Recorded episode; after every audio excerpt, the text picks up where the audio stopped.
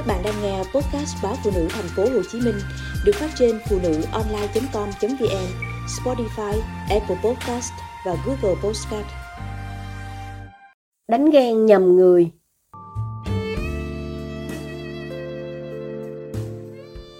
Những ngày vợ chồng giận nhau, không khí nặng nề, tôi đâm ra buồn chán, dành nhiều thời gian vào Facebook hơn. Tối nay, tôi lọ mọ vào phần tin nhắn để đọc lại những gì từng trao đổi với bạn bè và với chồng. Bỗng ở một tin nhắn, chờ báo có tin mới, tôi click vào xem. Bấy lâu tôi ít khi vào một tin nhắn chờ, nên bỏ qua khá nhiều tin người lạ gửi tới. Lần này dự cảm lạ lùng khiến tôi ngay lập tức đọc tin nhắn của người kia. Rồi một tài khoản khác cũng gửi những tin nhắn dồn dập làm tôi tò mò tôi mở cả hai hộp thư ra và ngỡ ngàng. Trời à vừa đọc mấy dòng đầu, tôi đã tá hỏa tâm tinh vì thế này, toàn những lời dọa dẫm. Tôi đã kết bạn với bạn bè của chị rồi đấy. Chị mà lẫn trốn, tôi sẽ tung hê cho họ biết. Tôi đã theo dõi và biết chị đang sống ở đâu rồi. Chị đừng hòng nghĩ là sẽ thoát khỏi tôi. Hết dọa dẫm, lại năn nỉ xin chị đấy, hãy thẳng thắn nói chuyện với tôi.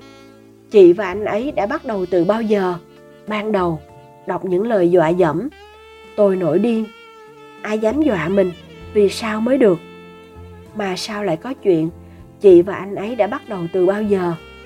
Anh ấy là ai? Định nhắn tin mắng mỏ một trận, chợt nghĩ, hay là có hiểu lầm gì đây? Nên tôi nhắn lại, nếu em có chuyện gì cứ vui lòng nói ra, chị nghe đây. Lập tức, bên kia phản hồi, chị và chồng em đã quen nhau như thế nào? Hai người đã bắt đầu qua lại bao lâu rồi? Chồng em là ai? Có phải người có tài khoản không? Phải, là em dùng cái tài khoản của anh ấy nhắn cho chị chị không trả lời. Đến đây thì tôi lơ mơ hiểu, có thể người phụ nữ kia đang đánh ghen mà sao lại là tôi nhỉ? Trước tôi có một cô bạn bị đánh ghen nhầm. Không lẽ lần này tôi lại đen đuổi vậy? Dường như người phụ nữ kia đã bình tĩnh hơn khi tôi khẳng định tôi không hề quen chồng cô ấy. Hơn nữa, về khoảng cách địa lý, chúng tôi ở cách xa nhau 100 cây số. Tất cả bắt đầu chỉ vì vài hôm trước, điện thoại của chồng cô có số lạ gọi đến. Đến khi cô bấm nghe thì bên kia im lặng lên mạng tra số điện thoại. Liền hiển thị kết quả là trang cá nhân của tôi. Trời ạ à, số mà cô ấy tìm ra đúng là trên tường nhà tôi thật. Trong cái status tôi cảnh báo mọi người về một số điện thoại gọi đến để lừa đảo. Có lẽ mất bình tĩnh người phụ nữ này đã không kịp đọc nội dung đó. Nghe tôi giải thích về số điện thoại người phụ nữ dường như vẫn không tin tôi và chồng cô không hề quen nhau. Cô hỏi tôi một câu. Ngày 10 tháng 2, tại sao chị lại viết về cái chết? Ngày 10 tháng 2, viết về cái chết. Tôi lại lục trong dòng thời gian trên trang của mình. Ngày 10 tháng 2 đây rồi. Đúng là tôi đã viết một đoạn dài về sự cô đơn, cái chết, sự trống rỗng.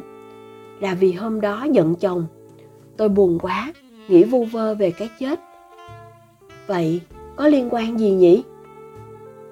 Ngày 10 tháng 2 là ngày chồng em qua đời vì tai nạn giao thông. Khi đọc những dòng chị viết về cái chết đúng ngày đó, em không chịu nổi, em đau đớn vô cùng.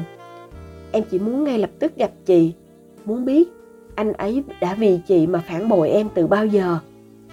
Nhưng chị không trả lời tin nhắn, em càng đau khổ. Tôi cũng rơm rớm nước mắt tay nhấp phím trả lời cô cứ rung lên. Vì chị và em không là bạn bè trên Facebook, nên tin nhắn của em bị đẩy vào hộp tin nhắn chờ. Tắt máy tính rồi, tôi cứ bâng khuâng ngồi trong căn phòng vắng, lòng nặng trĩu. Dẫu hiểu lầm đã được giải tỏa. Tôi vào phòng ngủ, nhẹ nhàng nằm xuống bên chồng, ôm bờ vai vững vàng của anh, dụi đầu vào lưng anh. Tôi thì thầm, em vừa bị đánh ghen nhầm anh à chồng xoay người lại ôm lấy tôi. Trong vòng tay âu yếm của chồng, dòng tin nhắn của người phụ nữ kia gửi đến làm tôi thổn thức. Cuộc đời vô cùng ngắn ngủi. Hãy trân trọng những giây phút hạnh phúc bên nhau, chị nhé.